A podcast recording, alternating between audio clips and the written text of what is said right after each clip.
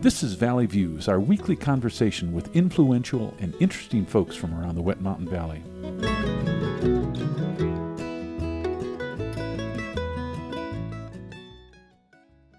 Today's guest on Valley Views is Melissa Harth, board chair of Custer County Search and Rescue. Melissa, welcome to the program. Thanks, Gary. Really happy to be here. So, Melissa, how long have you been here in the Valley? I've been here in the Valley since 2008 and came from working seasonally in other small mountain towns. Where did you grow up? I grew up in Cincinnati, Ohio. Ah, my, my part of the world. I attended graduate school at UC. Ah, yes. Go Bearcats. And I graduated from Miami University. Ah, very interesting. Uh, my wife and I both graduated undergrad from Miami, but probably a few years before you. So, what was your specialty? My major was exercise physiology, and so I have a bachelor's in health and sports studies. Okay. Okay, good. That is a pretty part of the world. Yes. So, for the uninitiated, who is Custer County Search and Rescue, and what's the mission? The mission of Custer County Search and Rescue is the search, rescue, and or recovery of a person or persons who have become lost, incapacitated, or deceased in Custer County. We also su- provide support services for other counties in cooperation with the Colorado Search and Rescue Association. And how long has the organization been around? We were initially incorporated in, in 1976, I believe, and initially our services were more of a search and recovery nature. We went dormant for a period of time and then were reactivated in 1987. So, am I correct that Custer County Search and Rescue is a 501c3 and that all of the folks are volunteers? That's true. We are a 501c3. We are dispatched by the Custer County Sheriff's Office.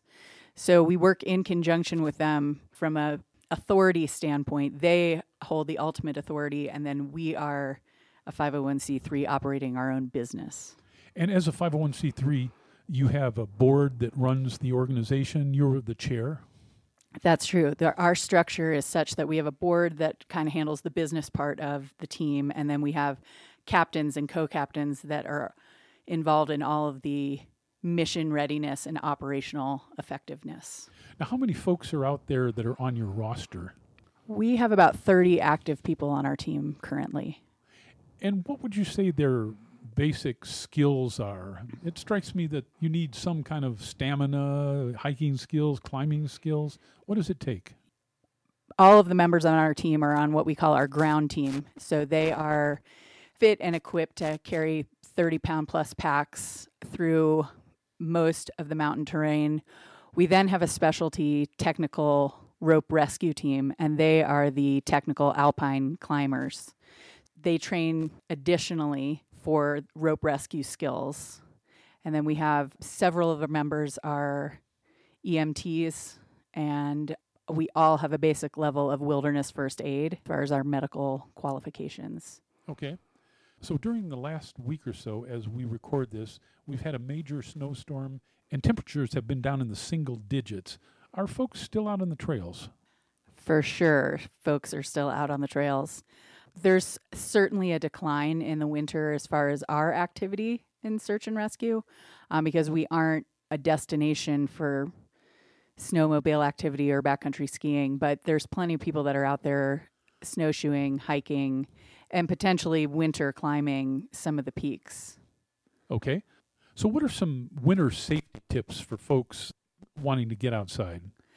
In general, we really like to stress being prepared when you go out for your activity. So, in the winter, having appropriate layers, many layers, moisture wicking layers because sometimes temperatures rise and fall really quickly. As far as footwear, we really recommend having some kind of traction device. So maybe that's a snowshoe, maybe that's skis, maybe that's micro spikes, which are kind of a smaller version of a crampon. We really find it important to look at your weather forecast. Things change so quickly here, and if you're planning a day out, it's really important that you know what your risks are when you're going out. I just noticed in the news over the last week or so, there was a rescue over on Greenhorn, a family from Chicago got out. I don't think it was in your jurisdiction, but it's probably something you've seen. They got out there.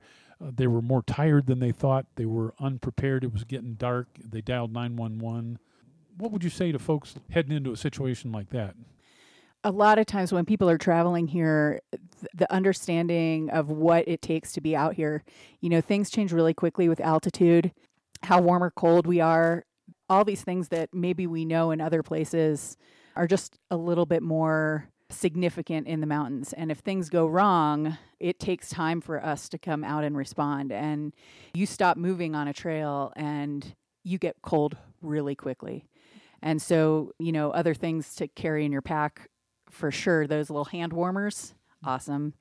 Maybe a little tarp if you ha- end up having to sit down and you're only in a snowy area, or some layer of protection between you and the ground can be really helpful in keeping you warm as the day goes on or as you're waiting for rescue. A lot of times, people are also not prepared for just things happening because we all know being out in the woods, things can just happen. You trip over a rock and all of a sudden you can't walk.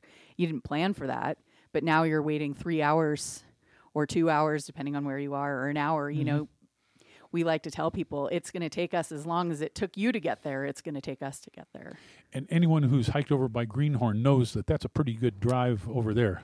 that especially, yes. Greenhorn is can be far for us to get to.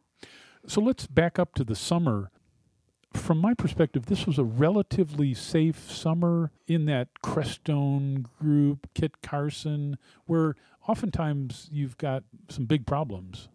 That is true. This is the first year we, that we did not have a documented fatality in the Crestone group for as long as anyone can remember. That is a good outcome. That's always what we want for people to be as safe as possible up there. I'm told that the traffic on the trails might have lightened up over the last year or two. Do you have any thoughts on that?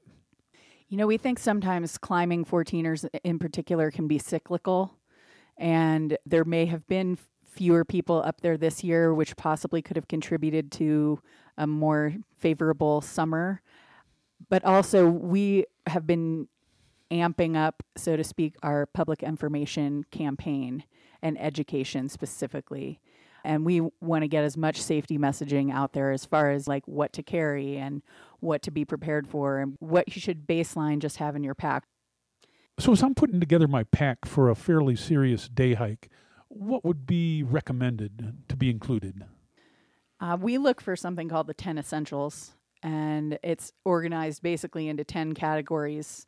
Things like navigation, sun protection, insulation, illumination, first aid supplies, fire repair kit, and f- food and water. So those are kind of the main things you want to keep in mind when you're going out.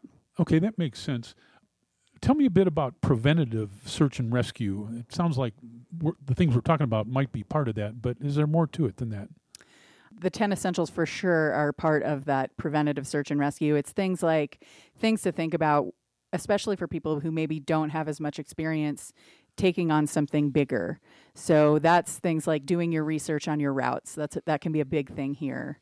We want to try to s- spread as much safety information as we possibly can so that people are the most prepared for going out there to be able to self-rescue. That's ideal for us mm-hmm. is that if you get in trouble, you have the skills, you have the things in your pack that can help get you out of a situation. Exactly. Now, as we air this, the Wet Mountain Valley Community Foundation Spirit Campaign is ongoing. Custer County Search and Rescue is always towards the top of that list. So you have a lot of fans. Is this a major source of income for you? This is our biggest source of income, actually. As a 501c3, we are entirely funded by donations and grants. And we are extremely grateful for the community support. We feel this all the time, whether it's at parades or uh, we were having lunch at Tony's and a bunch of us had our shirts on and someone paid for our meal. We feel the support of this community and we are so grateful. Everyone on our team knows how much of a role the Spirit Campaign and the support of our community plays in our success. Okay, well said. And under full disclosure, I am part of the board of Wet Mountain Valley Community Foundation. Melissa, what are your major expenses? Our major expenses. So we have a, a fleet of vehicles. We have. uh, We also have two trailers with ATVs that we put tracks on in the winter so we can travel through snow. And then your administrative costs of running a business, software, equipment, a lot of mountain equipment, um, rescue equipment specifically. We have trainings that we'll have other companies come in and put on for us that we pay for. It's a variety of things that we end up spending money on. Okay.